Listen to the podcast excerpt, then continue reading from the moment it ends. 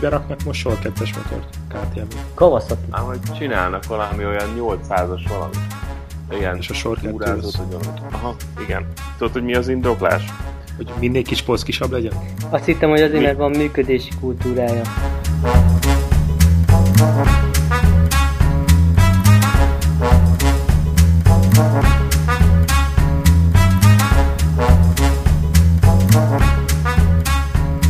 Mindegy is, én azt mondom, gyerekek, hogy szorgalommal és becsülettel lehet előrejutni, meg persze az adások rögzítésével, úgyhogy csapjunk a lecsóba. Csapjuk a lecsóba, üdvözlünk mindenkit a 25. adás alkalmából. Itt van velünk Kovacs. Ki? Ja, én. Szevasztok. Maz. Hello. És itt vagyok én is, Roland. Mai adás során viszonylag kevés témát fogunk átbeszélni. Az első, ez a Misano GP, a második pedig a Queensland túra részletei. Mindenki látta a MotoGP legutóbbi futamát? Igen. Én megnéztem mind a három versenyt. Na, akkor kezdjük a Moto3-mal. Magyar srác? Igen, 26. 26. Na, az ő hát, utolsó célba érő, de elérte, amit akart. Megfutotta a limitet, helytált, végigment. Kibírta a technika. Ja. Hívjuk meg! Biztos lenne érdekes point of view beszélgetés, milyen volt így belülről a Moto3. Meg gondolom majd, igen, és gondolom fény derül arra, hogy azért az a technika, amivel ő ment, ez milyen messze van az élmenőkétől. Hát ezt nyilatkozta is, hogy csak motorerőben ő valami 2 másodperces adszolta a különbséget. Igen. Valami hasonlót mondott, ugye? Igen. Uh-huh. Mennyi volt egyébként a köridő különbség közt és az élmenők között? Időmérő, azt hiszem 6 vagy 7 másodperc. Igen, 6 körül volt, igen, 6 fél talán. És versenyen? Úgy tippelem, hogy kb. Ugyanez volt, mert minthogyha végére kört kapott volna, valami ilyesmi, nem? Uh-huh. Szerintem hát ez valószínű. Nem is az a durva, hogy az elejétől ennyire volt, hanem hogy azt hiszem, hogy az előtte lévőtől is azért viszonylag masszív távolságra volt. Moto2-ről vagy Moto3-ról akartok valamit bővebben beszélni? Vagy ugorjuk inkább a Moto3-ból meg érdekes a Danny Kent féle eset arra. Emlékeztek? Na, mesélj, én nem láttam, csak a GP futamot.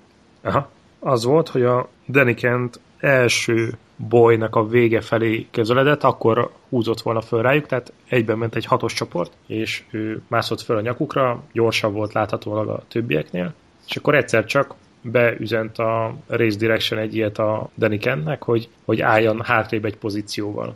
Azért, mert hogy többször elhagyta rázókövön a pálya határát. Tehát túl szélesen fordult, és a Misanói pályán több olyan rész van, ahol ki van szélesítve a bukótér, és rendszerint használták ezt a területet is, a kanyarokból kifelé jövet. Uh-huh. És ezzel úgy hátrébb kellett állni egy pozíciót, hát kb. Egy olyan 4-5 másodpercet vesztett, lehet, hogy egy kicsit többet, de ez már pont elég volt ahhoz, hogy ne érjen vissza az első bolyba. Uh-huh.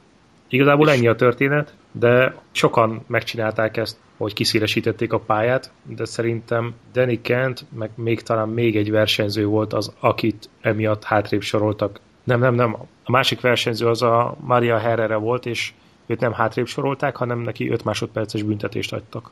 Aha, és ez úgy érezted, hogy fair volt, vagy valami probléma van ezzel a hozzáállással? Hát, kicsit olyan visszás, hogy ugyanazért a vétségért 2 különfajta büntetést osztanak ki. Uh-huh. Valószínűleg Danny Kent rosszabbul járt azzal, hogy őt egy helyen hátrébb sorolták, tehát meg kellett várnia a következő bolyt, és oda tudott beállni. Ott tudta azt az egy pozíciót elveszíteni, és ugye talán elkezdett visszamászni, de nem ért oda az elejére. Hogyha azt mondják neki, hogy ő is 5 másodpercet kap a célban az idejéhez, és az alapján értékelik a pozícióját, akkor valószínűleg jobb helyen zárt volna. Hát azért így is, azt hiszem 4. lett. Jól emlékszem. Úgyhogy átadtam az eredményeket. Aha, igen. Rimini, ez az Danny Kent 4. helyen ért célba, és ezzel a VB-n, kérlek szépen... Hát nyilván első. Igen. 234 ponttal vezet, 179-el követi a második. Na mindegy, ez volt nekem a Moto3-ban nagyon érdekes. Furcsán adták ezt elő. Közben itt visszanézek, mert lehet, hogy rosszul olvastam ezt, és azt mondja, hogy a Moto3... A 6. lett Danny Kent. Igen, történik, hogy nem a részt néztem. Igen, így van, 6. lett Danny Kent ezen a futamon, jó mond. 8 másodperc ellemállt az elsőtől, aha. Időmérőt néztem az előtt. Na, Moto2, azt se láttam egyébként. Csak a GP-t nézted meg? Csak a GP-t, ha nem volt másra időm. Csak a király kategória az érdekli őt. Hát, Moto2-ben... Nem, megnéztem volna Moto2-t is, csak nem volt rá lehetőség. Most itt volt ez a túra. Miért nincs wifi meg internet a BMW-n? Hát mindenhol nincs. Hát ez akkor cserek. Körháborító. Igen. Ja. Viszont van más, majd elmesélem a következő témánál. Na, a Moto2-ben mi volt? Rins alakított igen nagyot. Az egyik kanyarban aláfordult a Dominika Gerternek, mind a ketten kicsúsztak, mind a ketten visszamentek a boxba. Rins tovább tudott menni, és amikor utolérte őt a mezőny eleje, az első hármat elengedte, nagyon ügyesen, és aztán beállt a negyedik helyzet elé, tehát a második boly elé, és versenyzett velük. Semmiért a Race Direction így beintette neki a fekete zászlót. Nem is értettem, hogy ez így mit, meg hogyan, és mit akart ezzel csinálni, de az biztos, hogy így a második bolynak a versenyét elég szépen szétcseszte. Annak lett valami következménye különben? Nem tudom, hogy kapott-e büntetőpontot. Mert ez ritka nagy köcsökség szerintem. Hát ez minden téren az. Ezt gondolom csak mutatni akarta, hogy tudja tartani a tempót, igaz? Hát lehet, hogy azt akartad. Egy körre le volt maradva. De így is harmadik a VB-n. Ezt nézem. Jó tempója van a srácnak egyébként, és ezért volt teljesen érthetetlen az a manőver is, amivel kiütötte a svájci srácot. De ez meg utána, nem tudom, lehet, hogy agyrázkódás kapott és összezavarodott. Biztos, hogy meg lesz rá a kifogás. Szerintetek kiket fognak fölvinni most Moto2-ből a GP-be jövőre? Hát az Arco az szerintem biztos. Rabat nem megy? Ő is valószínű, igen. A Lüthi vagy a Rins? Hát, nem. A Lüthi az mondjuk erős középkategória, vagy a középkategóriának az eleje, de szerintem ő nem élversenyző. Nem akarom Kovacsot megsérteni, de Alex Márquez csak a 10. helyen muzsikál. Biztos rossz a technika. Neved rossz néven, de ez önharmatos teljesítmény. Kovacsot nem is érted, hanem Kovacs Marc Márquezes, nem Alex Márquezes, tehát ez egy félreértés ne essék. Hát a család, az neked már nem jelent semmit a család? Nekem a család nem jelent semmit, keresztapám.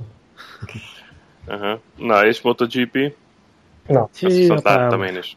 Hát, jó, megkeverem. Nem élőben, felvételről.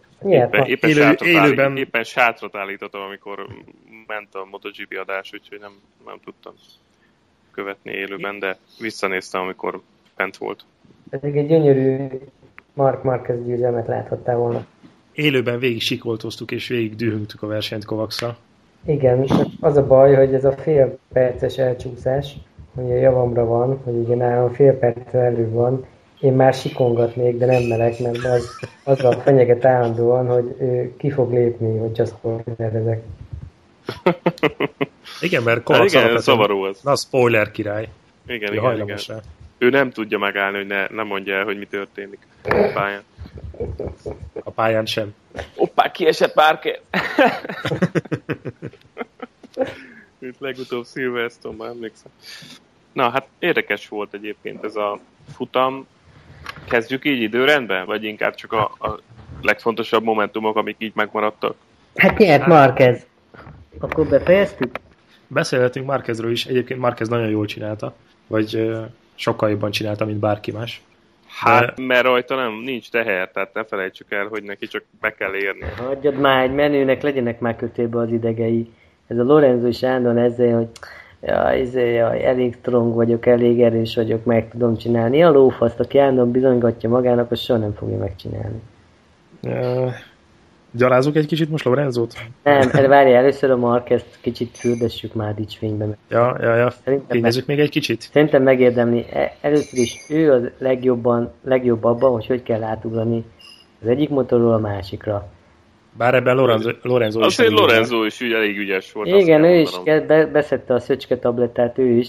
De hát a Rossi, itt egy öreg papabasszus, mint aki úgy segítene fel a motor. Na de hát hülyén is néztek ki, hogy ott pakkecskézne egyik motorról a másikra. Hát, Rossi úgy gondolta, hogy neki nincs szüksége ilyen villantásokra, ő amúgy is gyors. Aha. Így is vezeti a GP-t. Pedrosa se volt az a nagyon nagy ugró király, tehát hogyha megnézted, azt hiszem ő is leszállt, és átült a másik motorra. Hát mert ő megmondott, ez az utolsó évem, nem fogom összetörni magam.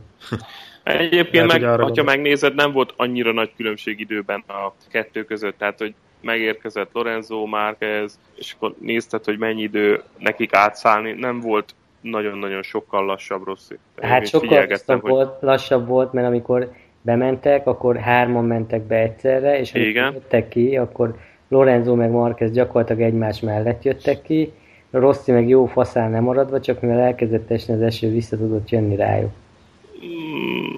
Én nem vettem észre olyan nagyon-nagyon nagy különbséget. Te melyik versenyt nézted? De igazán a korszak, mert hogy a Rossi majdhogy nem a Dovi mögött jött ki. Egy vonalban a Dovival. Így van, így van. Amikor kihajtottak a boxból a pályára, akkor a Dovi egy kerék hosszal előtte volt. És ugye a speed limit miatt nem is előzhetett a box utcában. Ott elég sokkal le volt maradva, akkor szerencsére vissza tudott jönni valami 3-4 másodpercet. De várjál, akkor lehet, hogy én a második cserére emlékszem, amikor bejött Lorenzo meg Rossi, és ugye Lorenzo pattant, és Rossi nem sokkal utána jött ki. Én úgy emlékszem. Hát plusz egy kör. Igen. Na mindegy. Jó, azt láttam én is, hogy nem bakkecskeként ugrott az egyik motorról a másikra, de valahogy az nem az maradt meg, hogy nem volt sokkal lassabb. Jó. Hát na mindegy. Hát nem ez kellett. Szelektív Rossit favorizáló szelektív értelmezés, de mindegy végül is. Legalább ott van a VB elejében. Mert hát, igen. Volt szerintem 2 másodperc különbség. Így a Lorenzo Márquez meg a Rossi féle technika között. Na de arra mondjatok már magyarázatot, hogy mi az Istené nem jött be korábban? Én azt találtam ki, illetve erre bírok tippelni, hogy sem a Lorenzót, sem a Rossit, semmi más nem érdekelte, csak a csapattársa tőlük. Hát mindenhol ezt írják, igen. Hát ez akár erről szólnak. Meteorok is potyoghattak volna az égből, ők azt figyelték, hogy mit csinál a másik. Igen. Hogyha ez azzal jár, hogy a 10. helyen jönnek be, akkor a 10. helyen jöttek volna be. És szerintem ez nem volt jó taktika. Rossi részéről nagyon nem. Ők annyira csúnyán eltaktikázták, hogy ezt tanítani lehet. Hát amikor már a rágógumi fizikájú gumin próbáltak körbe-körbe menni egy felszáradó pályán, hát az horror volt. De most hát ott a screen a csapat előtt. Látják, hogy a slickeken 8 másodperccel jobbat mennek. Hát nem igaz, hogy nem tudják kitáblázni, hogy gyere már be apám. Tehát pedig mutatták mindenkinek. Ki is volt táblázva, hogy jöjjenek be minél előbb. De a GP-ben a versenyző dönti el, hogy mit akar csinálni. Ez nem olyan, mint a Forma 1, hogy rászólnak, hogy már pedig most bepattansz és kereket cserélünk. Na minden esetre az is érdekes volt, hogy ugye Márquez ott a 2 Yamaha között ment egy darabig, aztán egyszer csak hátra nézett. És elengedte őket. Valószínűleg azért, hogy akkor majd ő most hátul lesz, ha kimennek, akkor ő is kimegy, ha meg nem, akkor megy velük, csak aztán valószínűleg érezte, vagy neki bemutatták, vagy hogy akkor most már lehet slicken menni, és mivel ott volt a 3. helyen kiment, és hát ez nagyon jó húzásnak bizonyult. Azt nem értettem igazából, hogy Rossi miért húzta annyira sokáig. Tehát, hogyha értem, hogy figyelte Lorenzót, meg Lorenzo döntése az úgy érthető volt, ugye? Tehát, hogy ők ketten nyilván a VB címért mennek, senki más nem fog beleszólni a VB küzdelembe, csak ők ketten egymásra figyelnek, és ugye, ha jól emlékszem, Lorenzo ment hátul, figyelte Rossit, nem akart egy rossz döntést hozni, és amikor érezte, hogy hoppá, ez a gumi, ez már nem alkalmas arra, hogy itt a száraz pályán gyorsan menjünk vele, ezért húzta, és akkor bement a boxba a motorcserére. Azt értem. Az, hogy Rossi miért nem, mit gondolt, vagy mi járhatott a fejébe, azt nem tudom. Ott jön mögötte Lorenzo, és akkor meddig fog menni addig, amíg el nem fogy a gumi, vagy nem tudom, mire gondolhatott. Mert Márquez, meg Lorenzót értem, de Rossit nem. Tehát, hogy miért maradt kint olyan sokáig? Valószínűleg azért maradt kint sokáig, mert hogy az volt benne, hogy ő ezeken a gumikon, ezek között a körülmények között jobban ment, mint Lorenzo. És hogy neki elég lesz az idő, hogyha plusz egy kört kell mennie, ha látja, hogy Lorenzo eltűnt mögötte, akkor a következő körben ő is kiáll, mint ahogy meg is csinálta. Egy box kiállás ezen a pályán kb. 35 másodpercet jelent.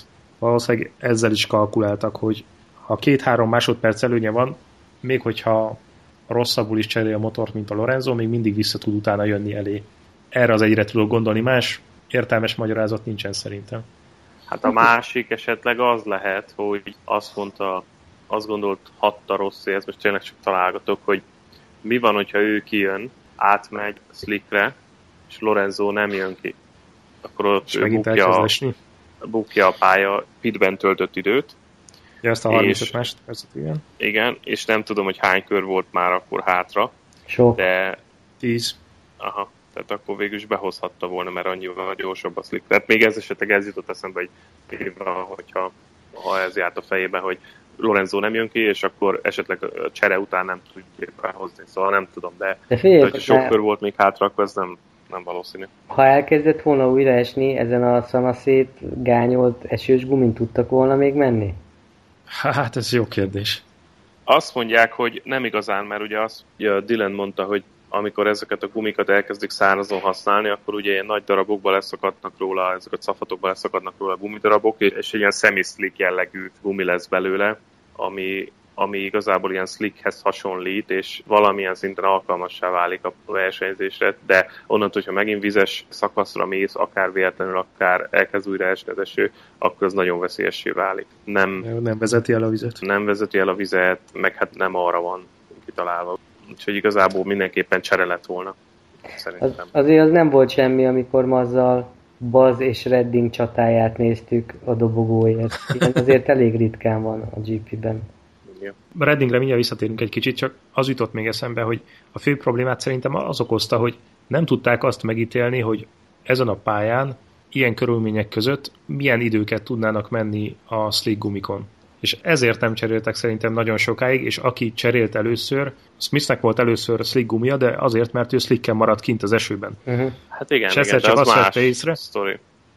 azt vette észre, hogy sokkal jobb időket tud menni, nagyon felgyorsult, és ő ebből szűrte le azt, hogy javul a pálya körülmény. Mert hogy azt mondta, hogy nem látta, hogy szárad a pálya, mert annyira sötét ez az új aszfalt, hogy nem látszik rajta, hogy elkezdett felszáradni. De ez milyen már, hogy kimarad slickkel az esőben? Hát ez is elképesztő. Hát nagy kockázat. Hát ez ilyet is csak egy ilyen nagy-britanniai csávó csinál meg. Miért? Milyen, hogy a Redding elesett egyszer, hát kétszer gumit váltott, és bejött második. Az nagyon kemény. Az nagyon kemény.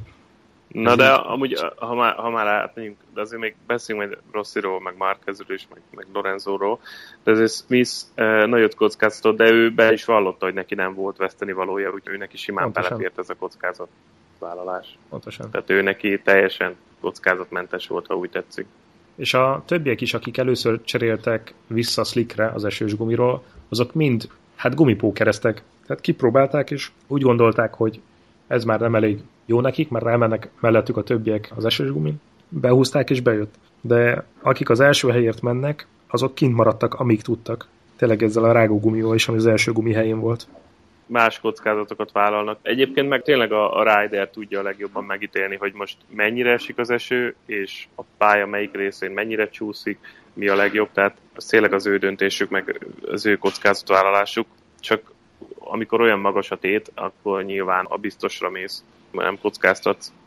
Ez nem fér bele se Rossinak, se Lorenzónak, hogy most vagy bejön, vagy nem. Tehát ebből is látszik, hogy Rossi megöregedett. Régen ezt meg akarta volna nyerni. Szerintem egy VB címet jobban meg akar nyerni, mint egy versenyt. Szerintem Rossi nagyon régóta a VB titulusra megy, nem a futamgyőzelmekre. Nagyon régóta szerintem. Stabilan a bajnokságra koncentrál. Ezért kell egy új kedvenc. Aki... Hát igen, csak menjen. Ez már nem a régi fene gyerek, aki mindent megtesz egy győzelemért. Hát de a legöregebb versenyző a mezőnyben. Tehát.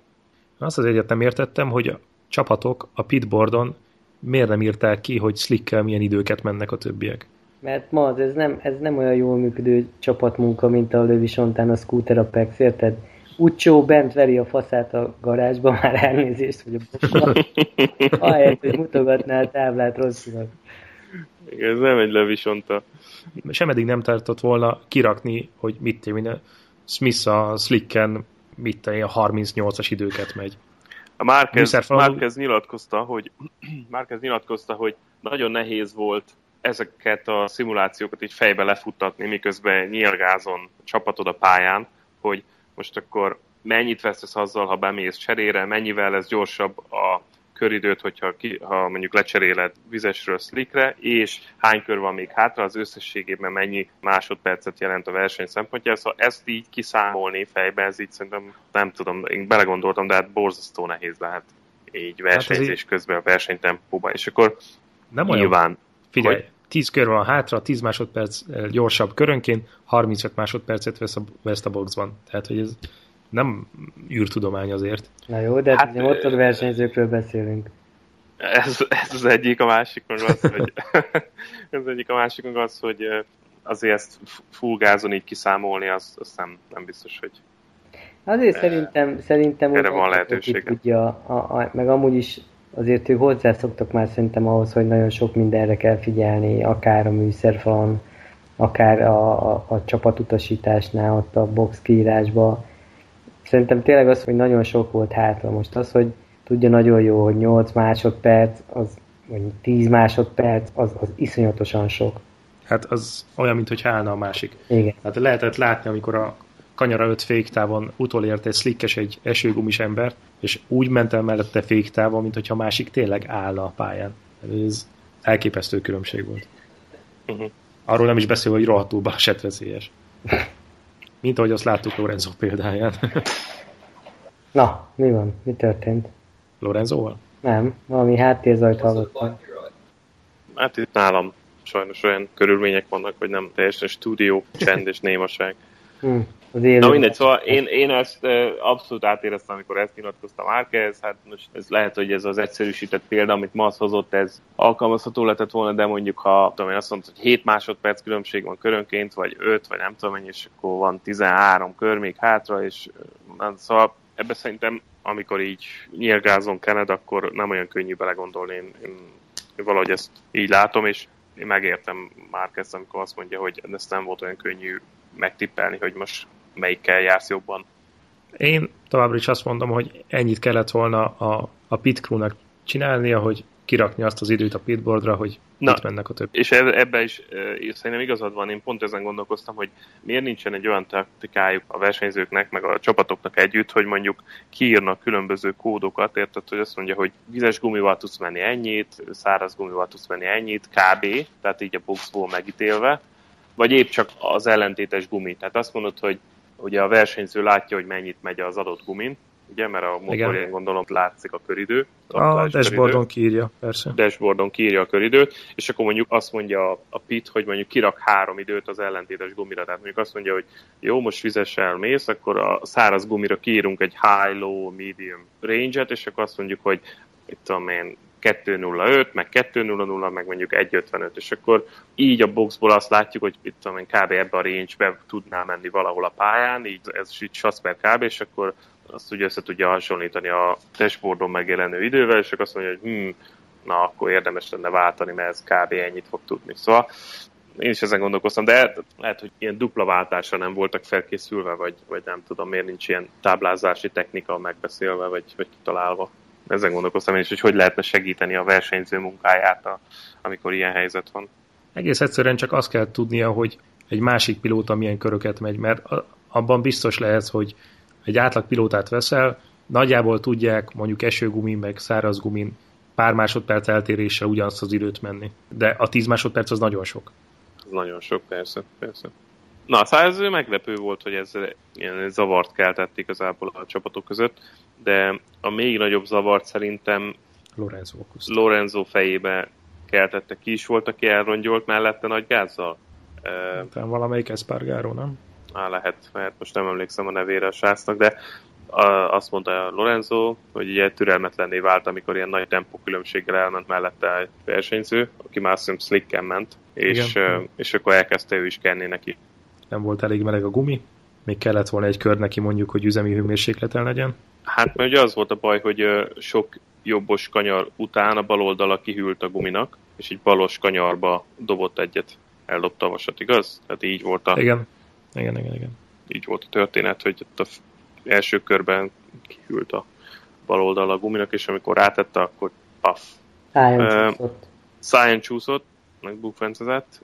Viszont, hogyha rajta marad, és nem párásodik be a plexi, és nem jön a szúnyog, és blablabla, akkor viszont nagyon elverte volna Rossit, mert ugye Rossi egy körrel tovább maradt kint.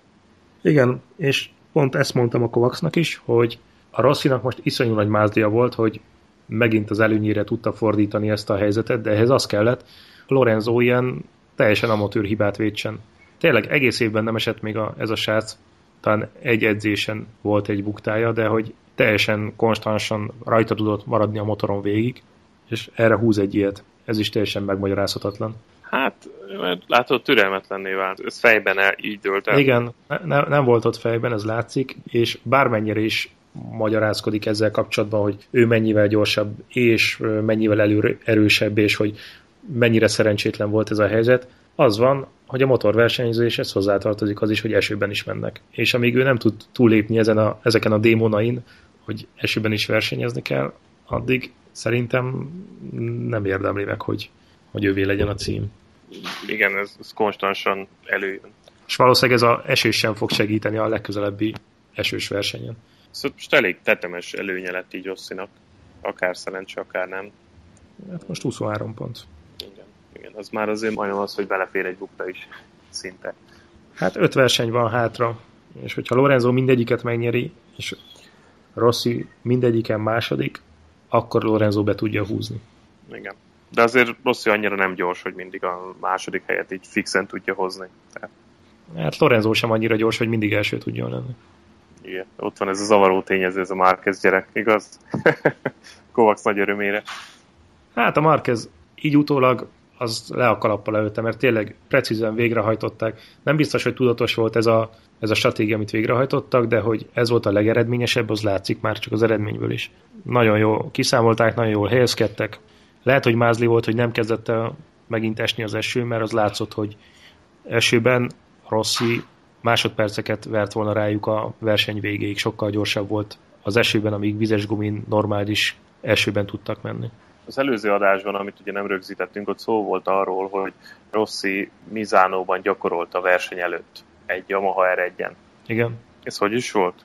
Az úgy volt, hogy a VR46 akadémia tanítványai a misánói pályán gyakorolnak, és az elmúlt egy hónapban Rossi mindig kiment velük egy, hát nem szuperbike specifikáció, hanem egy utcai R1-emmel, hogy így ismerkedjen a pályával, meg az aszfalttal. Az új aszfalttal. Aha. Az új aszfalttal, igen. Volt akkor eső egyébként? Nem. Ezt mondták is valamelyik interjúban, hogy a Rossi, hogy tök jól felkészült ebből a pályából, de hát arra senki nem gondolt, hogy itt esni fog. Mert azért meglepően gyorsabb volt Rossi az esőben, tehát még mindig az látszik, hogy sokkal nagyobb tapasztalata van, meg ügyesebben mozog az esőben, mint Márquez vagy Lorenzo, viszont meglepő volt, hogy száraz pályán, annak ellenére, hogy rágyúrt, ennyire gyorsabb volt Márquez és Lorenzo is nála. Úgymond aggasztó is akár. Nincs meg még az a tökéletes, annyira tökéletes setup, mint Lorenzónak. Valószínűleg nyers sebességben nem tudja fölvenni velük a versenyt, csak nagyon kivételes alkalmakkor. Hát ez az, amit mondok, hogy ez picit zavaró. Viszont tapasztalatban, meg racecraftben szerintem simán pariban van velük, sőt. Ja, persze. Hát és ugye itt jön be az, hogy VB-t kell nyerni, nem futamot feltétlenül. És volt még valaki, aki, ugye beszéltünk Smithről, 3 jó madáró. Pedrosa nem annyira muzsikált nagyot. Tehát ő... Hát nem, 9. Ki volt még, aki így említésre érdemes? Hát Janoni megint elverte Doviziózót. Ez most már lassan így a papírforma. Aha. Szerinted lesz belőle első számú pilóta? Jövőre mondjuk, vagy? Lehetséges, igen. És Petrucci megverte mind a 2 gyári Ducatit. Azért az sem egy rossz eredmény. Nem. Sorozatban most már másodszor. Jó, mind a 2 esős verseny volt. Mit csinál? Nem is látom. De mit csinál? Crutchlow. 10. helyen ért be. Crutchlow csillaga, nem tudom, meddig fog még itt a MotoGP-n. Nem fut. Ja. Miki Hayden. Hát igen. Brado. Jó, hát oké. Én még ezen vagyok kiakadva egy kicsit, amit Lorenzo nyilatkozott így a verseny után, amiről már érintettünk így, hogy most ő úgy érzi, hogy ezáltal, hogy esett az eső, meg az előző verseny is esett, ez direkt vele kiszúrás, és hogy ez így nem is volt igazi verseny. Szóval én úgy érzem, hogy ez mentális gyengeségnek a jele, inkább, mint az erősségének. Mert hogyha így is érzi, ezt nem kéne elmondania, pláne nem riporterek előtt, hogy ez őt ennyire zavarja. Igen, ez a pszichológiai hadviselés, ez nagyon fontos. Lehet, hogy Lorenzo ilyen szempontból túl őszinte. Nagyon felfedi a gyengeségeit. Csak annyi, hogy valószínűleg az is zavarja, hogy most itt sorozatban két olyan pályát most időzélben veszített el, ami abszolút ő volt a favorit mind a kettőn. És a következő 5 versenyben van 3 olyan, ami inkább Rossinak kedvez. Motegi, Philip Island és Sepang. De Rossi múltkor tudott itt nyerni, és én azt mondom, hogy inkább azok fogják eldönteni, hogy kihúzza be a győzelmet, hogy lesz-e valamilyen zavara az adott futamon, illetve jó idő lesz-e. Tehát, hogyha jó idő lesz, akkor szerintem szinte mindegy, hogy milyen pálya az Lorenzóba fogja húzni. Nekem ez a várakozásom. Most függetlenül attól, hogy Márquez mit csinál, mert akár nyerhet is, de most a kettejük szempontjából, meg a VB szempontjából az a fontos, hogy most Lorenzo behúzza Rossi előtt, és szerintem, ha jó idő lesz, akkor be fogja húzni. Függetlenül attól, hogy ez most Phillip Island, vagy Malajzia, vagy akármi. Na de mindegy, ez csak póker. Valakinek bejött senkinek nem jött be a tippje. Erre senki nem számított. Abszolút nem találtuk az első 3-at. Jó, következő futam. Ezzel a 3-assal lehetett volna nagy pénzt keresni. Ez biztos. Következő futam mikor van? Aragon jön, méghozzá 1 hét múlva, hogyha jól tudom. Oké. Közben bejött itt a Ducati Monster 1200R-nek a reklámvideója, ez meg volt nektek? Igen, láttam. Kovacs, te láttad ezt? Kovacsot elveszítettük. Lehet, hogy elveszítettük, igen. Na, hát mi a véleményed róla? Az olaszok nagyon értenek hozzá, hogy hogyan kell úgy tálalni egy motorkerékpárt, hogy így azonnal rákívánjál. Aha. Hát szerintem elég. Nagyon profin össze van rakva.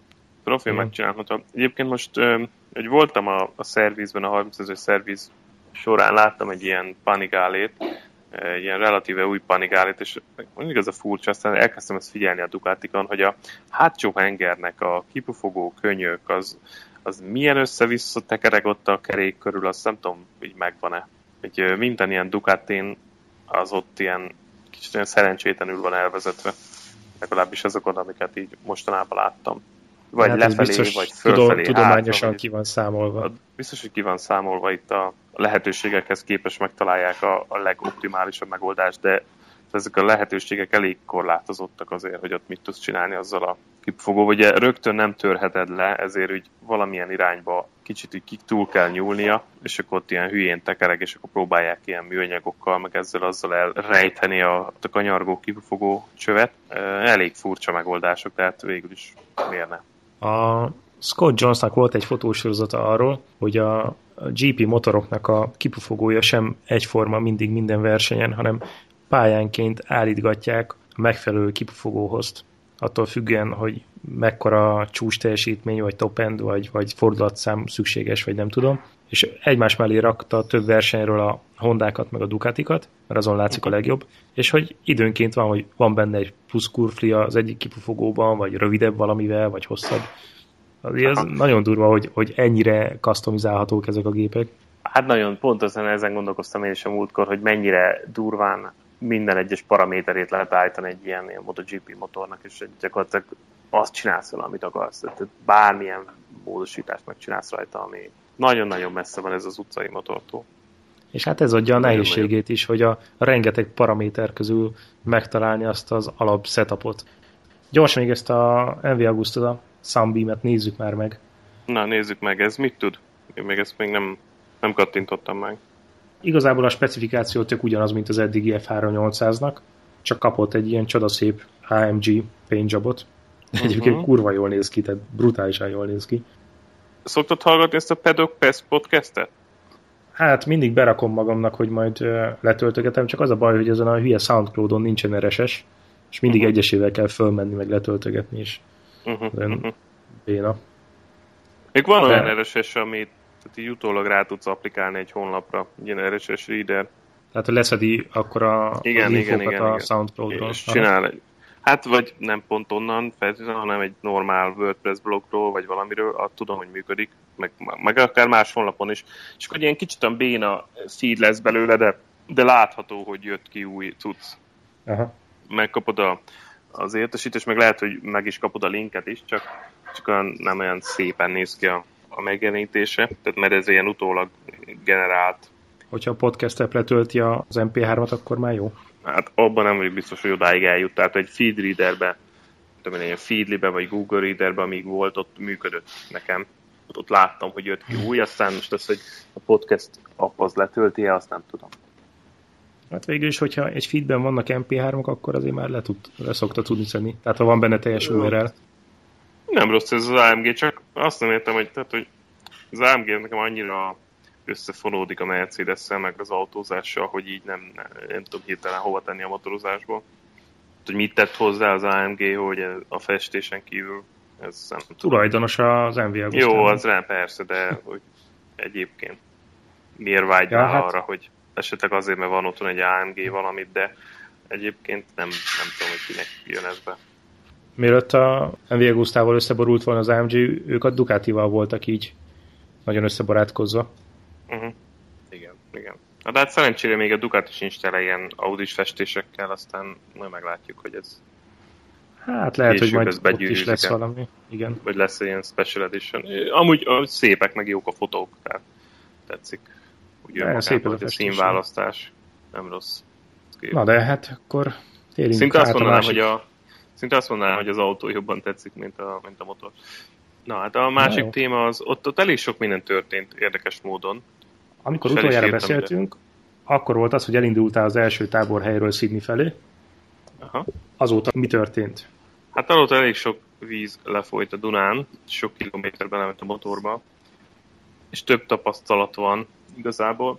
Az első az az, hogy a Kauko nagyon-nagyon jól működik, ez a throttle control, vagy cruise control dolog. Az tény, hogy amikor mondjuk ilyen dimbes-dombos vidéken vagyok, akkor ott azért bele kell nyúlni. Tehát, hogy megyek mondjuk egy 80-as, 100-as utazót mondjuk, vagy 110-es, attól függ, autópálya, vagy ez vagy az. Ugye itt az autópályás max 110-re van limitálva. Ha jön egy nagyobb emelkedő, akkor hogyha fixen hagyom a gázállást, akkor mitől lelassul, érted, akár 90-re is, mondjuk 110-ről, nagyobb kaptató. Ott bele szoktam nyúlni, mert a forgalom ritmusa az megköveteli, tehát ott ugye a kocsik nem veszik el a gázt, vagy a kamionok, ezért ha nem akarsz akadály lenni, akkor rá kell tekerni egy kicsit, utána meg visszavenni. Elég sok a kamera, úgyhogy azt se lehet, hogy egy lejtőn meg rajta, hogy ott fix gázáláson, akkor meg belenyal a 130-ba, 120-ba. Úgyhogy kicsit így mindig így utána kell igazítani, de egyébként nagyon sok terhet levesz az ember csuklójáról, úgyhogy szerintem nagyon jól működik, meg örülök, hogy rajta van. Amikor országúton mész, akkor mindig használod? Nem, akkor általában. Hát, normál országúton ilyen 50%-ban azt mondanám, hogyha ilyen olyan országút, hogy kiszámítható, tehát mit tudom én, 4-es számú főút kategóriájú úton, ha megyek mondjuk, akkor ott használom. Amikor már nincsen hogy nagy forgalom. Nem, bocs, tehát mint mondjuk Magyarországon mondjuk a 4-es út. Tehát ha mondjuk olyan úton megyek, akkor és nincs nagy forgalom, akkor áteszem. Ha annál kisebb, vagy tudod, ilyen kis vidéki kis útszakaszok vannak, akkor nem használom. Sokkal nyarra, vagy nagyobb forgalommal, akkor ott nem. Aztán a másik, hogy az Intercom az nagyon-nagyon beválik, és nagyon sok podcastot, meg zenét meg tudok hallgatni szerencsére, szóval az elég jó, és elég jó eltereli a figyelmét, a napi elég sok órát ülök nyerekben, legalább egy ilyen 6-7 hetet általában. Ez így összekötve ezekkel az eszközökkel, a tablettel, meg a telefonnal így nyomják a tartalmat az Intercomba, és meg tudok telefonálni, szóval elég jó. Ez még az F5-öt használod, hogy ez már a Sena? Nem, ez az F5. Ennek annyi az egyetlen hátránya, hogy mondjam, hogy feleségem jön Brisbane-be, és akkor onnan együtt megyünk tovább, hogy nem tudunk zenét megosztani. Tehát ő is hallgatja a sajátját, meg te is. Hát igen. Most ugye az van, hogy vettem ezt az iPad-et, és erre tettem rá, ez egy 64 gigás iPad, és így válogatás nélkül rádobáltam filmeket, meg nagyon sok zenét, és úgy ez ilyen media device, úgymond a motoron, és erre jó lenne rácsatlakozni mind a két eszköznek. Most azt nem tudom, hogy ezt Bluetooth-on keresztül meg lehetett csinálni, hogy mind a ketten ugyanarra a device-ra csatlakozunk. Valószínűleg nem, és ezért ugye kár az, hogy mondjuk én nem tudom megosztani az általam hallgatott zenét, mert akkor azt meg lehetne csinálni. A Senával azt tudom, hogy meg lehet, hogy egyik rácsatlakozik, és utána átjátsza a másiknak. Aha. Tehát ez, ami hiányzik. De azt hiszem már a legújabb Interphone modellekben, ebben az MX, azt hiszem a MX-nek hívják, már abban is meg lehet osztani ezt. Úgyhogy ez hát ez majd valamikor egy upgrade lehet, hogyha ez esetleg elromlik, de ettől függetlenül ez nagyon jól működik, és hát addig mindenki hallgatja a saját médiáját. A Navi meg érdekes volt, mert én csak sima telefonnavit használok, TomTom Ausztrália, és tökéletesen működik, tehát soha nem vitt még rossz irányba, minden benne van, ami kellett, úgyhogy igazából ilyen lakott területekre, tehát nem az Outbackre, hanem lakott területeken tökéletesen működik, nem is vágyhatnék többre. Próbáltam ezt a Waze-t, vagy Vazét, hogy ejtik. Igen. Kicsit zavaró, hogy ilyen vékonyak az utak jelölései benne, és próbáltam a több színsémát, de igazából olyan nagyon nehezen értelmezhető számomra így főleg amikor nagyon sok út keresztezi ott egymás, meg egymás mellett mennek a sávok, és akkor kicsit olyan zavarosabb számomra. Tehát a TomTomnak a Navi az így könnyebben áttekinthető. Itt ugye okostelefonos appokról beszélünk. Meg a Waze az állandó adatkapcsolatot igényel. Uh-huh. És most, igen, most nem is a díjak miatt, de az Outback-en gondolom az nem lesz annyira egyszerű. Hát persze, az nem. Így van. Bár szerintem a Waze-en is van olyan opció, hogy le lehet tölteni ilyen offline módba bizonyos részeket, ha jól emlékszem. Bár soha nem próbáltam, csak ha hallottam volna ilyet. Aztán, ami érdekes még, hogy tehát a dobozok azt már említettem, hogy nagyon jól működnek. Az tökéletlen, nagyon drága volt, de nagyon jól is működik, és tényleg tökéletes. Nagyon jó, hogy ki lehet venni ezeket a kis belső dobozkákat, és simán csak beviszed a szállásra, és kész. Beviszed a szállásra, vagy a sátorba, tehát nagyon-nagyon meggyorsítja így a pakolást. Töltésileg, tehát tudod, hogy töltöm ezeket a médiaeszközöket, meg a telefont. Ez a kábelezéses dolog, amit csináltam, ez is jól beválik, viszont érdekes módon vettem még az Amazonon 2 ilyen nagy teljesítményű töltőt, és abból az egyik az valamiért nem tölti rendesen az iPad-et, és most vennem kellett egy másikat, és érdekes módon az ilyen töredékébe került, és ez meg pillanatok alatt így felnyomta Tehát azzal szenvedtem, hogy mondjuk mentem egy egész napot motoron, és mondjuk 3%-ra föltöltötte 30-ra vagy 35%-ra a nap végére az iPad-et. Tudom, hogy ennek nagy aksia van, meg lassan tölt, de hát azért mégis.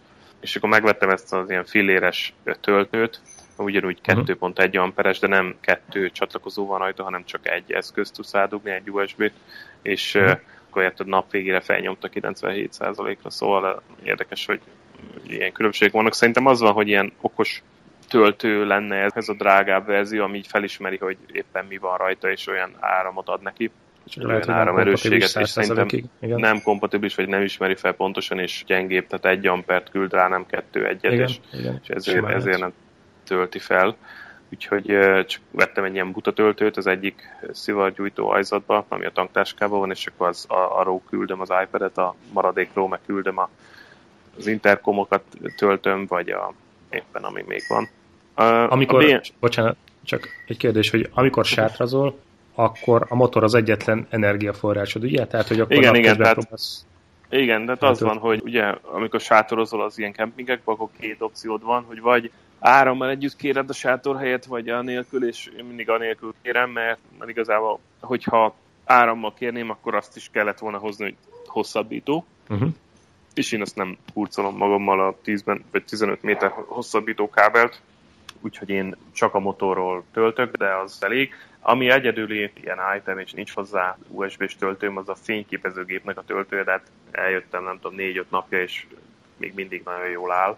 Nem is használom annyira gyakran a fényképezőgépet, ez csak egy ilyen point-and-shoot kamera, de hát azt mondjuk egy ebéd alatt, vagy ilyesmi, ezt fel lehet tölteni egy étteremben, szóval az nem gond. De többnyire a mobilodat használhat fotózásra, nem? Igen, általában azt. Nagyon ritkán az iPad-et, de inkább a mobilot. Aztán, amit akartam még mondani, hogy a BMW-nek az ülés ez továbbra is kényelmetlen, eléggé, úgyhogy nem egy olyan nagy élmény ott a nyerekbe ücsörögni, és ugyanúgy a tércök sem úgy ideális, vagy legalábbis ilyen néhány órányi motorozás után így a térdem így elkezd fájni rajta, és akkor lógatom a lábam, vagy kinyújtom, vagy próbálok tornázni, és olyan kicsit elveszi az örömét, úgyhogy el is határoztam, hogy ha majd hazamegyek, akkor vagy a következő túra előtt ráaplikálom ezeket a highway tageket, amit egy a bukócsőre tudsz rácsavarozni, és akkor ilyen előre bukócsőre 2 ilyen lehajtható lábtartó, amire igen, erről már volt szó valamelyik rá tudod tenni a lábad, és akkor kinyújtva tudod pihentetni, szóval az nagyon hiányzik. Aztán most egy kicsit állítottam a motornak a futóművén, és rátettem a legmagasabb állásra. Azt hiszem ez az Enduro 2 fokozat a motoron, amikor így... Ez teljesen elektronikusan állítható, ugye? Igen, és annyit csinál, hogy ezt ugye ritkán használom, de annyit csinál, hogy gyakorlatilag kiemeli a motort, amennyire csak lehet, hogy ilyen nehezebb terepen se koppanjon le, vagy lehetőség szerint ne koppanjon le, és ez úgy változtatja meg egy kicsit a motornak a dőlés szögét is, így hosszanti tengely szerint, hogy szerintem az elején többet emel, mint a hátulján, és ezért egy kicsit a nyeregnek a dőlés szöge, hogy az előre való lejtése is megváltozik ezáltal, és egy kicsit így kényelmesebb válik, úgyhogy ez az, amivel így sok kísérletezés után így próbáltam variálni, mert ugye a motornak a nyergét is lehet állítani, azt hiszem 1, 2, 3 fokozatban, és próbáltam azzal is játszani, aztán még ott megtaláltam ugye a legideálisabb állítás, de az nem volt elég, és akkor még így a futómű állításon egy picit így tudtam javítani a helyzetet, úgyhogy így tegnap találtam egy olyan beállítást, ami egész jobb is, és hosszú távon is élvezhető, de hát Smith ezeket az upgrade-eket, meg a nyereg upgrade-et meg kell csinálni, mert nem tökéletes. Uh-huh. És amúgy ez csak neked probléma, vagy így a neten is olvastad, hogy panaszkodnak rá userek? Hát panaszkodnak rá sokan. Tehát azt mondják, hogy ez egy ilyen kínpad igazából a gyári ülés, és nagyon sokan rátesznek valami után gyártottat, vagy átalakítatják, vagy zselésülés, stb. Úgyhogy megérkezett már az Amazonról megvásárolt ilyen fűthető ülés betét. Igazából csak el kell vinni az ülés átalakítóhoz, vagy a kárpitoshoz, aki szépen megcsinálja a átalakítás, plusz beleteszi ezt a lapot, és akkor leburkolja valamilyen jó kis kárpittal, aztán rá kell kötni a biztosítékdobozra, és akkor onnantól fűthető lesz az ülés. Első-hátsó. Ebbe a gyári ülésbe fogod ezt beleaplikálni, vagy azt fogod kitömni, vagy ez hát teljesen az alapja ugyanaz marad, és akkor változik rajta a szivacs, meg rájön ez a fűthető üléslap, és úgy jön rá a burkolat, vagy bőr, vagy valamilyen anyag. Uh-huh. És akkor ez magasabb is lesz, mint a gyári? Meglátjuk, lehet, hogy egy picit magasabbra csinálom, igen, lehet.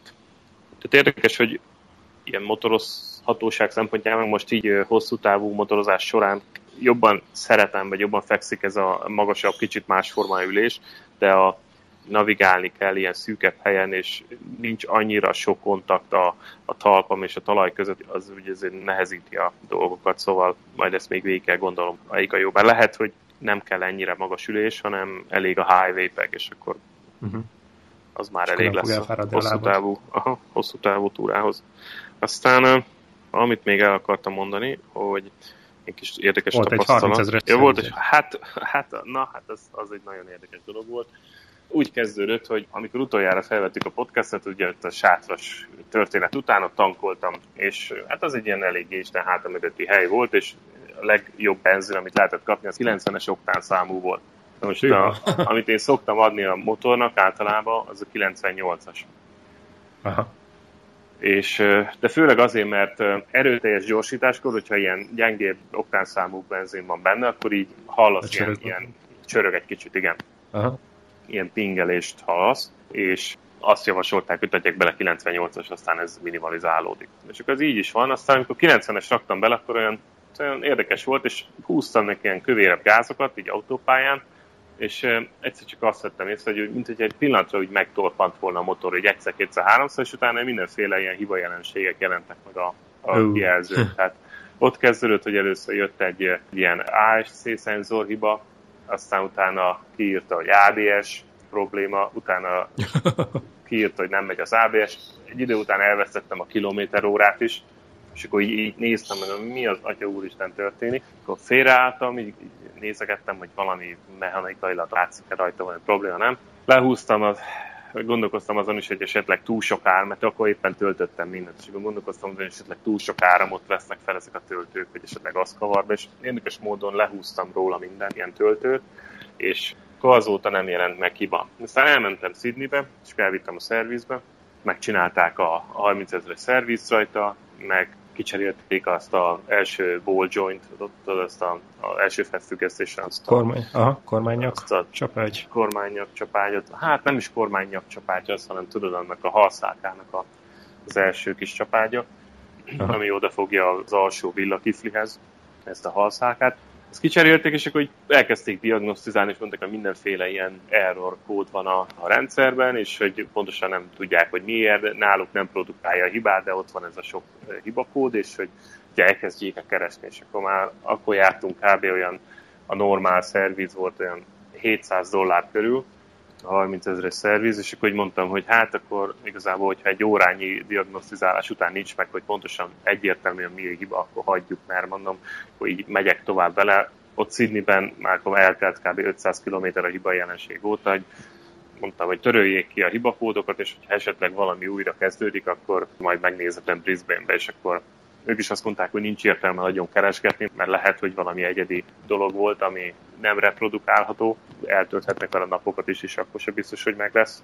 Tehát kitörölték a hibakódokat, és hogyha valami megjelenik, akkor talán legközelebb már könnyebb lesz beazonosítani. Mert azt mondták, hogy ha valami elkezdett elromlani, vagy valami egy picit hibás, vagy kontakthibás, a többi, akkor az előbb-utóbb egyre több hibát fog produkálni, és egyre inkább elromlik, és annál könnyebb lesz a beazonosíthatósága. Úgyhogy azt mondták, hogy használjam így, egyelőre semmi baja, azóta sincs semmi baja, és így utólag gondolom, ők is megerősítették azt, hogy...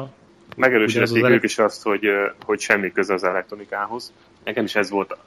Először ez volt a gyanúm, hogy az elektronikához köze van, aztán, hogy kicsit így gondolkoztam rajta többet, akkor rájöttem, hogy igazából nem lehet, utána is olvastam. Mások sokkal több fogyasztót raknak a motorra, és semmi problémájuk vele, úgyhogy én is arra jöttem rá. Aztán a végén ők is azt mondták, hogy nem lehet köze az elektronikához, ez valószínű a hátsó sebességszenzorra lehetett valami, de azt mondták, hogy ha minél többet használom, és az mondjuk hibás, akkor annál több hibát fog produkálni, és a végén beáll egy olyanra, hogy nagyon-nagyon könnyen azonosítható lesz a hiba. Úgyhogy azt mondták, hogy használjam nyugodtan, aztán legközelebb, hogyha valami ilyet észlelek, akkor vigyem el a szervizben. Azóta volt és... már rajta ugyanannyi fogyasztó, nem? Persze, tehát azóta még többet is raktam rá, és semmi baja, és nem jött elő a hiba. És így utólag visszagondolva lehet, hogy az volt, hogy 90-es oktánszámú benzinnél ott egyszer-kétszer tudod, így kihagyott egy picit a motor, talán, és akkor ott érzékelt valami olyasmit a hátsó szenzor, hogy hoppá, hát az első kerék az forog valamennyit, és a hátsó meg egy picit így megtorpan, és akkor így lehet, hogy az zavarta meg a szenzort, még erre tudok gondolni, és ezért kötötte össze az ASC meg az ABS jelekkel. Aztán így utólag, így, amikor így googlizgattam egy kicsit így unalmamba, hogy mi is lehet ez, akkor így találtam egy ilyen PDF-et, amiben az van benne, hogy így a sematikus ábrázolása a GS elektromos rendszerének, hát ebben annyi szenzor van, meg annyi elektromos dolog, hogy eregem, elképzelhetetlenül nagy számú dolog mehet ezen tönkre. Úgyhogy majd ezt lehet, hogy beteszem a show notes-ba, mert mindjárt át is küldöm neked. Tehát ez vicc. Hát... ez már komputerizált motorkerékpár, ez nem úgy van, hogy csak fölülsz és húzod a gázt. Igen. És hogyha jól néztem, te most ilyen 500-as etapokat mész kb. Naponta? Hát sajnos igen, annyira nagyok a távolságok, hogy mindig azt néztem, hogy annyira szép helyeken voltam, meg annyira szép én kempingeken, meg ilyen természeti adottságokkal rendelkező helyeken szálltam meg, hogy mindig azt mondtam, hogy úristen, de jó lenne itt maradni egy napot vagy kettőt, és így nézem a térképet, és hát nem lehet, érted? Nem az, hogy 300-ot kell menni minden nap, de hát 5-6-ot kéne menni, hogy elérjem azt, amit úgy kitűztem, úgyhogy majd lehet, hogy egy kicsit módosítani kell az útvonalon, mert baromi nagy ez az ország. Baromi nagy ez az ország. Hát az olyan. És a fogyasztás hogy alakul? Pillanat, csak átküldöm neked ezt azért, hogy esetleg be tudnád tenni a show notes-ba. Ja. Na hát, ja, igen. Azt akartam megkérdezni, hogy alakul most a fogyasztásod? A fogyasztásom az ilyen, hogyha autópályázok, akkor ilyen 5,3 körül állok, amúgy olyan 5 körül kijön. Nagyon zavaró az, hogy ilyen nagyon sokat kell menni, de ugyanakkor nagyon sok helyen speed limit van. Útépítés, meg 60-as tábla, meg 80-as tábla, meg autópályán is csak 110-et lehet menni max, de ott is sokszor van az, hogy 80-as, vagy 90-es limit, hol ez, hol az, és tehát nem lehet olyan nagyon-nagyon nagy távokat megtenni. Tehát ahhoz, hogy már mennyi egy 5-600 kilométert, az egész nap motoron kell ülni. És nem az van, mint mondjuk Európában, hogy gyorsan leugrok Horvátországba tengerpartra, és ott vagyok, tehát 140-nel az autópályán pillanatok alatt. Ez egy másfélszer olyan nagy tempó, mint amit itt már lehet megtenni. Szóval ez egy kicsit azt igényli, hogy módosítsál a etapokon. Viszont a tankolás meg olyan szempontból zavaró, hogy így azt gondolnám, hogy napi 2-szer tankolnom kell. És Kicsit olyan, kezd olyan nyűg lenni. De nem azt mondom, hogy jó lett volna megvenni mondjuk egy GS Adventure-t, amiben óriási tank van, és akkor be nem hiányzik az a plusz súly, ami a GS Adventure-ön van, de azért úgy, még tudom én, ez a napi kétszeri tankolás olyan kicsit a nyűg, úgymond. Aha. Tényleg olyan first world problem, csak mondom, hogy, tehát, hogy nem szívesen állok meg tankolni, mert annál lenne jobb dolgom is. A másik meg, hogy az útvonaltervezésnek a fontosságára jöttem rá, hogy ez mennyire befolyásolja egy napnak az élvezeti értékét, az valami hihetetlen. Tehát, hogyha így beleinvestál az ember egy kicsit az útvonaltervezésbe, és kicsit körbejárja, hogy milyen területen fog menni, meg egy kicsit szerencséje van mondjuk, és talál valami olyan útvonalat, ami élvezetes, és ez annyira meg tudja dobni szerintem az egész napnak a hangulatát, hogy én ennek a fontosságát alábecsültem korábban. Úgy érted, hogy próbálsz nem ragaszkodni az előre kitűzött útvonalhoz? Tehát, hogyha lehet, akkor... Arra gondolok, hogy korábban azt mondtam, hogy hát kb. Igen, oda szeretnék menni, kb. Ez az útirányom, és akkor beütöm a GPS-ből, hogy mondjuk így, ilyen útvonalon szeretnék menni, kb. Ennek a városnak az érintésével vigyél oda. És akkor vagy szerencsém volt, vagy nem, valamilyen útvonalon mentem, és az volt egy csomószor, hogy olyan béna útvonalakon, vagy szóval érdektelen részeken vitt aztán.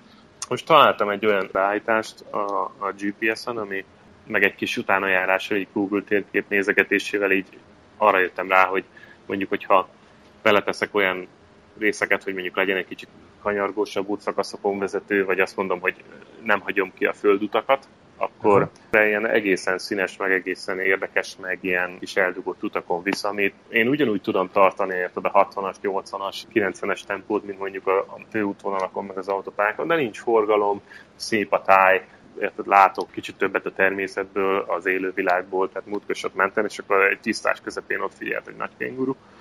Tehát, hogy vannak ilyen érdekességek, és emiatt mostanában is ezt fogom, vagy mostantól ezt fogom csinálni, hogy azért kicsit többet investálok a térkép öngészésében, meg ugyanúgy ezeket a kisebb utakat fogom keresni, a földutakat ugyanúgy beleveszem a tervezésbe, és akkor azt mondom, hogy hajrá. És bízom benne, hogy jobb lesz az élmény. Nincsen lefoglalva előre szállásod sehol, ugye? Tehát ahogy jön, úgy jön. Hát ez meg úgy megy, hogy délután 2 körül megnézem, hogy az egyik tankolás alkalmával általában akkor megnézem, hogy meddig fogok aznap eljutni, és kikeresem, hogy mi az a település, ahova meg akarok érkezni, mondjuk olyan este 6-7 óráig, esetleg 8, és akkor ott nézek valami kempinget a környéken, oda telefonálok, és ők általában akkor már nincsenek ott, de telefonon megadva a hitelkártya adatokat levonják a aznapi szállás díját, oda készítik egy borítékba az instrukciókat, a kulcsot, a kódkártyát, ami éppen kell a bejutáshoz, és szépen ott elfoglalom a sátorhelyet, aztán felhúzom a sátortest, amikor megérkezek. Ja. Szóval ez így tök jó működik. Booking.com-ot, meg ilyesmit nem használsz? Azt nem használok, mert általában csak simán Google-ba rákeresek, és kidobja az adott szállásnak a weboldalát, amit aztán megnézek, egy review-kat, egy elolvasok, és akkor ha esetleg nagyon sok van, vagy úgy nem tetszik az találat, amit elsőre feldob, akkor így TripAdvisor-on szoktam így megnézni, hogy na, mégis miket írnak róla aztán. De általában most érted, egy sátorhelyre kérdés az, amit így első-második találat ad. Aztán eddig nem volt ezzel csalódás, mert úgy néz ki, hogy ezzel ők is így, hogy ez egy ilyen bevett módszer itt, hogy a későn érkezőket így tudják menedzselni, hogy levonják a pénzt a telefonon keresztül, és mint ahogy azt hiszem nektek is volt, amikor itt voltatok Ausztráliában, hogy ott vár a foglalás. Igen. Ez a pinkódos metódus, ez egész jól működik. És ha jól számolom, most már egy hete úton vagy. Ugye? Igen. És most vagyok éppen Byron Bay-ben, ami Ausztrália legkeletibb pontja. És nem sokára megyek föl Brisbane-be, egy 150 km Brisbane, ott találkozom a feleségemmel, aztán együtt tovább. Ami ilyen érdekesebb hely volt például a tegnapi napon, ez egy olyan település volt, vagyis egy olyan vidék, ami a True Detective-nek az első évadjára emlékeztetett. Tehát ez a louisianai hangulat, hogy... Igazi redneck hely. Aha, igen. Hát nem is az, hogy olyan szempontból, hogy redneck vagy nem redneck, hanem inkább a táj megjelenése. Tehát ezek az ilyen vizes csatornák, tavak. Olyan nagyon... belvíz mindenfelé. elvisz mindenfelé, és akkor utak, meg tudod, nagyon sok csónakkal, meg ilyen vízi járművel való közlekedés, és sok ilyen nád, meg minden nagyon zöld, és nagyon érdekes hangulat volt, teljesen azt idézte számomra ez az első True Detective évadot juttatta az eszembe, és nagyon szép színek, úgyhogy érdekes táj. Abból majd lesznek fotók is, remélem, az oldalon. Nem annyira állok meg sokszor fotózni, inkább úgy vagyok, hogy megyek, és meglepő, vagy nem meglepő, de szóval nagyon sokat kell menni ahhoz, hogy odaérjek, és tényleg ha a minimális dolgokra állok meg csak, hogy tankolni, meg egy kicsit pihenni, és akkor általában megoldom a kaját, meg kicsit megnézem, hogy akkor hogyan tovább így útvonal szempontjából, de nagyjából ezekre van idő, meg reggel elbontani a sátrat, meg este felrakni a sátrat, és ez a túra, ez tényleg a motorozásról szól. Itt nagyon sok más nem fér bele, úgyhogy vagy az lesz, hogy rövidítek a túrán, és akkor attrakciók felkeresése lesz, vagy pedig marad az eredeti cél, de akkor nagyon keményen tolni kell. És ebből az egy hétből minden nap sátraztál? Kivéve most ebben a hostelben? Kivéve a mai hostelt, igen, mert az a helyzet, hogy tegnapi nap, úgy este így elkapott az eső, és nagyon jól tartott a ruha, meg nem volt ebből gond, tehát nem volt kellemetlen ez, viszont az esőben meg a hideg szélben így nem volt kedvem sátrat állítani, plusz kiderült azon a szálláson, ami egyébként azt hiszem, tehát meglepő módon így a kb. 2-szer annyiba került, elég populáris ez a Byron Bay, és így 2-szer annyiba került a sátorhely, mint ami az eddigi helyeken eddig, és azt hiszem ilyen 50-55 $50 volt egy sátorhely, ilyen nagyon elitnek számító kempingben. És akkor azt mondtam, hogy van hostel is. És akkor ott kiderült, hogy kicsit úgy esett is az eső, kicsit fújt is a hideg szél, és akkor kiderült, hogy nincs füves területük, hanem annyira beachen van, hogy igazából itt homokba kell sátrazni. És akkor ott a vizes homokban nekem nincsen kedvem sátrat állítani. Akkor eljöttem egy nagyon-nagyon jó ilyen hostelbe, ahol igazából ilyen dorm szobában vagyok, amiben több ágy van, de én vagyok egyedül a szobában, igazából ilyen off-season van, úgyhogy egyedül én vagyok, és ez még olcsóbb is volt, mint a kemping. Sokkal olcsó, ez olyan $30 volt, és a különbözetet meg elajánlom. De hát itt is van medence, meg minden, tehát ilyen teljesen jó poolterem, nagyon, minden nagyon oké. Régen voltam utoljára ilyen hostelben, hangulatos, sok fiatal, stb. Jó ez a hely, de ha befejezzük ezt a podcastot, akkor már megyek is tovább. És motorosokkal mennyire találkoztál így a kempingekben? Viszonylag kevés van, és érdekes dolog ez a motorosok egymásnak köszönése. Én úgy eleinte úgy lelkesen integettem, aztán azt vettem észre, hogy tehát az ilyen ingázók, azok abszolút nem köszönnek vissza. De nem csak nekem, hanem úgy senkinek. Ez ugyanaz, mint a futárok általában nem szoktak. Itt az ingázó casual motoros. Tehát az, aki azt mondja, hogy el akarok jutni A-ból B-ből, vagy munkahelyemből a nem tudom, otthonomig, és akkor megyek mondjuk egy falut, vagy éppen egy városon belül, nem köszönnek, az ilyen hellis brigádok szintén nem köszönnek senkinek, és marad az a egy-két szóló, vagy csoportos túrázó, akiből egyébként elég kevés van, és ők intenek vissza egyedül. Aha. Ez ilyen, azt mondanám, hogy ilyen Magyarországon ez barátságosabb. Aha. Bár nem tudom, hogy mostanában mennyire megy a integetés Magyarországon, de ezt így találom. Hát még azért működik. A futárok nem szoktak, meg a robogósok, de egyébként még a rendőrmotoros is visszaszokott. Aha. Na hát kipróbálom, hogy ráintek a rendőrre. Mit csinál? Kipróbálom majd. Jó, hát ennyi volt az eddigi update a túráról, aztán majd meglátjuk, hogy egy hét múlva milyen tapasztalatokkal gazdagodunk. Jó, akkor ma 150 km Brisbane-ig. Igen, aztán... És akkor Ancsi érkezik. Így van, és akkor onnan menjünk tovább. Jó, hát ez tömör. Lényegre törő összefoglaló. Igen. Jó, hát Roland úr, köszönjük a beszámolót, és akkor... Igazán nincs mit. Majd Facebookon még teszegetek fel képeket. Így van, jövő héten akkor folytatjuk a podcast felvételét. Akkor... Rögzítjük is. Pénteken, mert jövő héten 25-én kezdődik akkor az Aragoni GP, illetve akkor az első szabad edzés. Jó. Akkor jövő hét péntekre. Én minden nap ráérek. Szabad ember. Jó van. Akkor jó motorozás neked. Akkor. Kösz szépen. Oké. Akkor Kovacsot meg elvesztettük fél után. Oké. Majd megpróbálom összeszedni. Jó van. Oké. Szép álmokat, Kovacs. Hello. Ciao.